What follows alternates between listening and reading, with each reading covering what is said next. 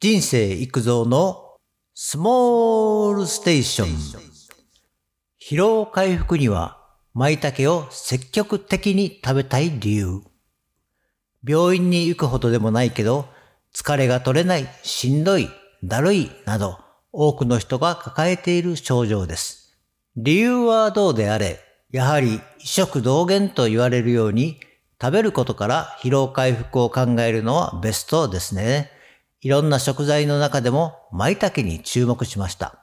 キノコの中でも舞茸はあんまり目立たない気もしますが、舞茸は疲労回復にはとても期待できるキノコです。その理由を探っていきましょう。ということで、舞茸にはどのような疲労回復する理由があるのだろう。キノコ全般に言えることですが、栄養価が高い食材です。特に腸内環境改善効果、心筋梗塞や脳梗塞などの生活習慣病の予防効果。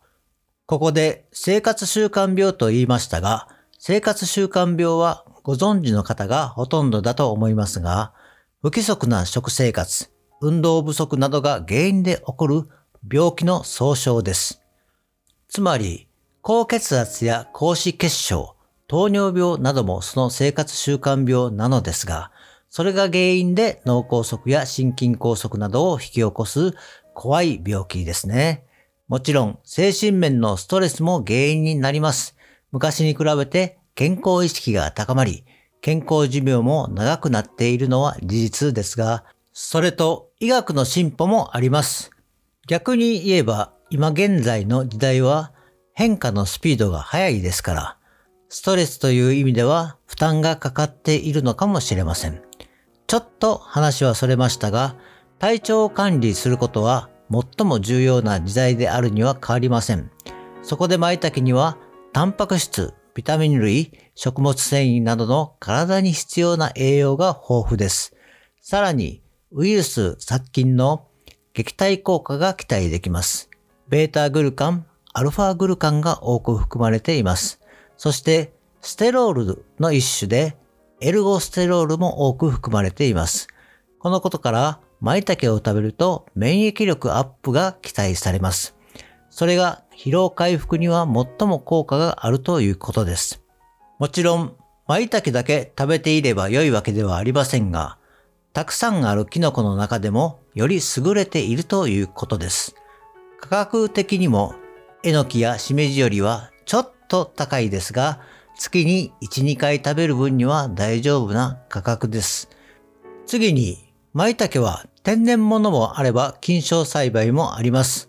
スーパーなどでも舞茸は種類で価格が違いますね。えのきやしめじ、エリンギなどは安くてお手軽イメージを売りにしている感じで、菌床栽培のものが売られていることが多いのですが、舞茸は菌床栽培と原木栽培の2種類を販売しているところが多いです。それは舞茸の味の違いもありますが、舞茸は漢方薬にも使われているぐらいで薬効効果的なものを期待するキノコですよね。試験ではありますが、体がいつもより疲れていると感じたら、しめじより舞茸を買ってしまう気がします。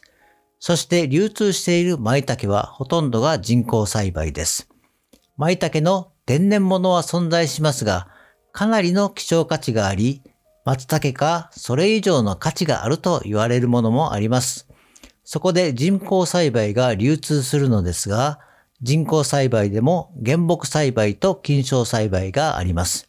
舞茸の原木栽培は容易でなかったそうです。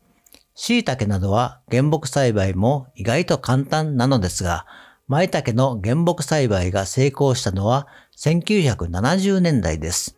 ただ、この原木栽培が成功したことにより、舞茸が天然物にかなり近くて価格も安いということで、かなり人気が出ましたね。そして1990年頃に菌床栽培が確立されて、原木栽培より安価な舞茸が出始めました。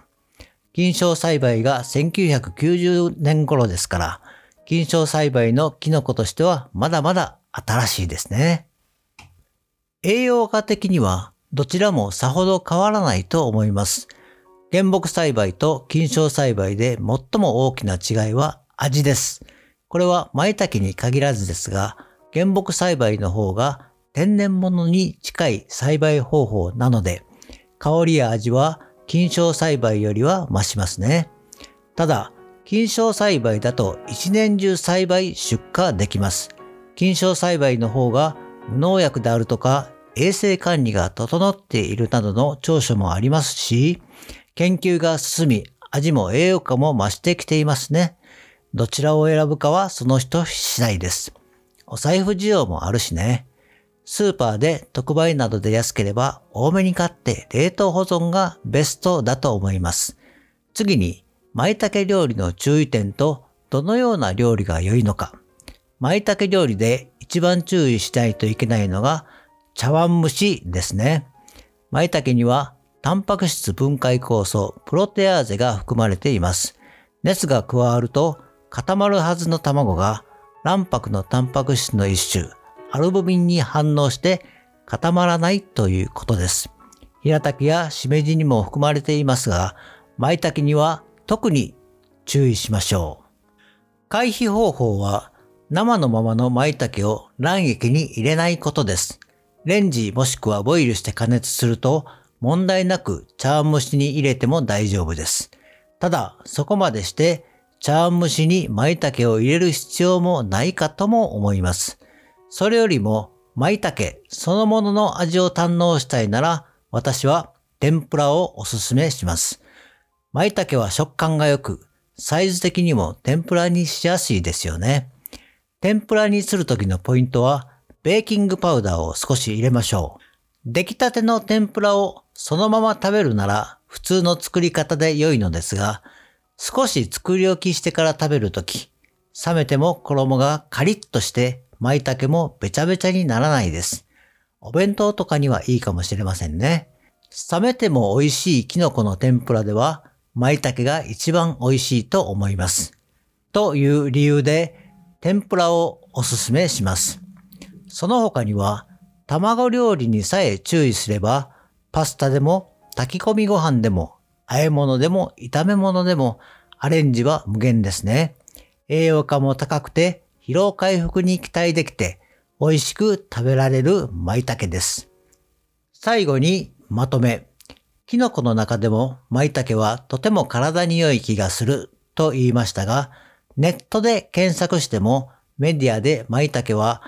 体に良い食材として取り上げられるキノコです。専門家などのブログではかなり詳しく書かれていますので、この話以上の健康効果は何とぞご自身でお調べくださいね。